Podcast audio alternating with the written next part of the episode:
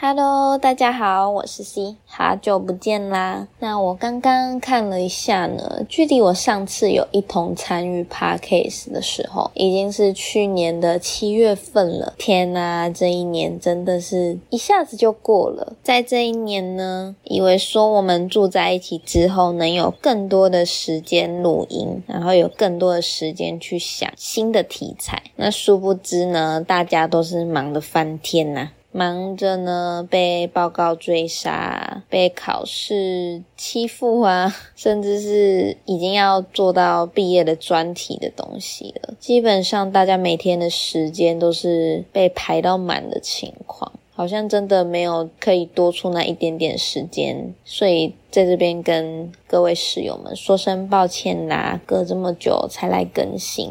尤其是我一年前参与到现在，我真的很抱歉。因为大三的时候我把课塞得超级满，主要是因为我大一大二的时候呢，真的是选课系统边缘人嘛，抢不太到什么课，课真的很少。在大三的时候，刚好有机会赶快把它排满。我很怕我学分修不够，没办法毕业。那我就来说说看，我这一年都做了什么事情，以及我最近的近况。这一整年呢，我最反复在思考的一个问题是说，在一年就要毕业了，那我毕业之后我要干嘛？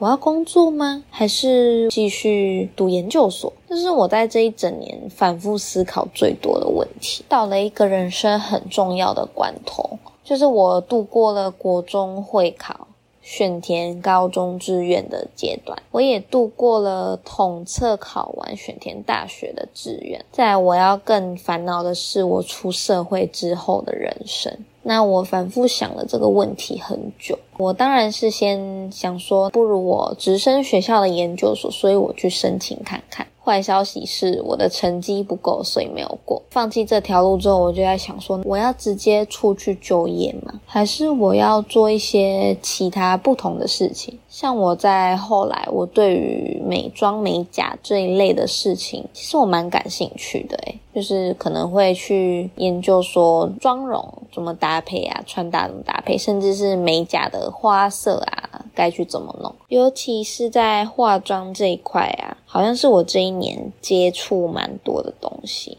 我会去看人家的妆容怎么搭配啊，怎么画会比较好啊，就是追求一些类似人家说的底妆轻薄啊，又要自然啊。场合出席呢，该用什么妆容，好像觉得还蛮有兴趣的。但我后来思考过，这好像不是我能真的当成是一份我主要的职业，因为毕竟我念的专业啊，要。跨到另一个领域去，好像不是那么容易，因为在另一个领域上已经有从以前累积到现在实力的人，那我要做的可能还差人家差得远，所以我打消了这个念头，但不排斥我之后出社会有一份主要的职业的时候呢，我会把它当成兴趣来培养，并且。可能斜杠当兼职来当第二个副业之类，我就会继续呢反复的去思考说，那毕业之后呢？既然这几条路都打，那我还有一个想法是，我想去考公职。那所以我在经历了很多次的决定之后，我。毅然决然的呢，跟我们的 K 踏上了同一条路。我觉得人的大脑啊，真的是一个很奇妙的存在。我真的是在突然的某一天就想通，说我要去考公职，要当公务人员，就是突然在。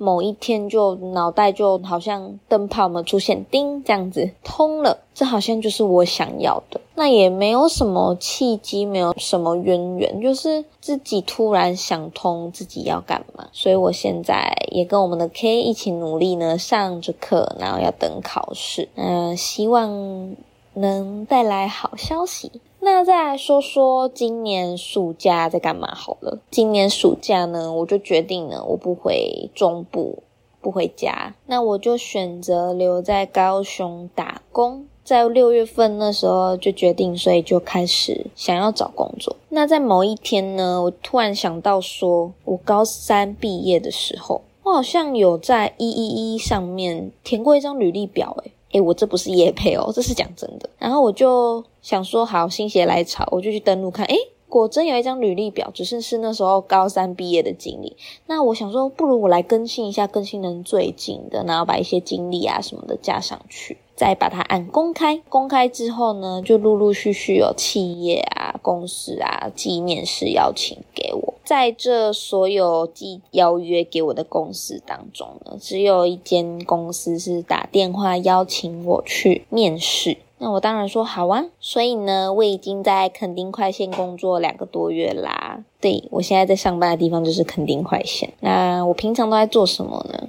我们公司主要是往垦丁跟东港线的客运公司。那我们是负责做售票人员的工作，主要是售票给人家，然后。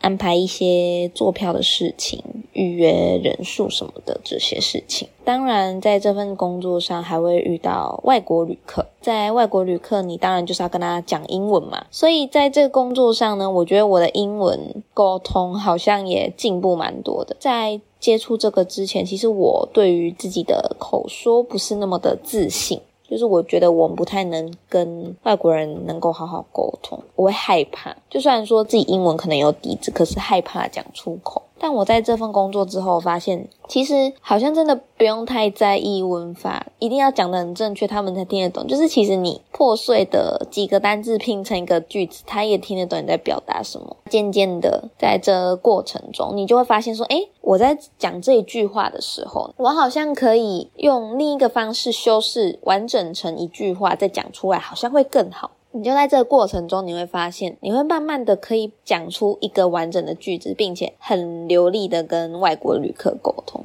甚至还会遇到一些日本、韩国来的客人啊，其实他们。英文有的很厉害，听得懂，可是有的听不太懂，你还跟他比手画脚。像我第一天去上班的时候，我就是最后一个小时下班之前呢，我被里面的同事呢就说：“哎，那你先上来卖票试试看。”我就遇到了一组韩国客人，我跟他用英文比手画脚了半天，终于他们好像有听懂。然后坐上车去垦丁，但是第一天其实蛮紧张的，但我后来适应的也蛮好的，甚至在跟人家沟通应对上啊，顺畅了不少。而且一开始在学接电话的时候，其实还不太懂里面的一些业务。可是逐渐久了，我现在其实接电话接起来，我都可以很自然应对顾客的问题，不像以前一样，我接起来我可能还要问同事说：“哎，那个客人说怎么样怎么样的啊？”那我要怎么回答他？以前真的是客人问一个问题，我要问同事一次。可是渐渐的，就自己会记得，并且能够完整回答完问题。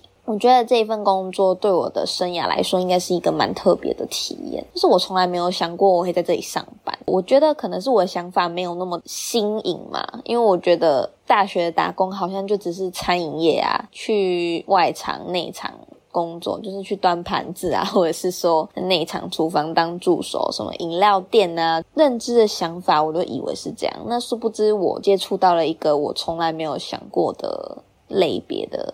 打工，我觉得这对我来说是一个很特别的经历，而且我很喜欢现在的工作。那我现在的人生就是打工赚钱之余呢，边读公职要考试的科目。我现在暑假人生也是很充实哦，还有专题的事情，因为我们专题十二月就要发表了。我们现在还在搞城市嘛，每天头都很痛，每天都有事情要忙。我都会告诉自己，熬过了的话就是自己的，而且会让自己成长不少。今天差不多讲到这边呢，我突然想不到还有什么可以说，就是想跟你们分享一下一年来以及近期的生活。还有讲到，就是当你面对人生选择的时候，你该怎么办？这个只是我的一个经验，我可能好像也没有提供什么太实质的经验。但其实我想说的是，要遵从自己的内心，一定要遵从自己的内心去做你想做的事情。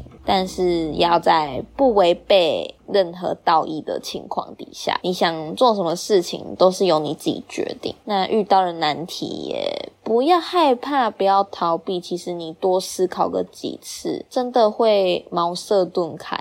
我不知道是不是每个人都像我一样，可是我真的也想很多次啊。人家说想五次想不通，你就想十次嘛。那想十次想不通，你就继续想嘛。想到总有一天你应该就会想通了吧？我是想通了，那希望大家也可以想通自己想要的方向人生。今天呢，就跟大家分享到这边。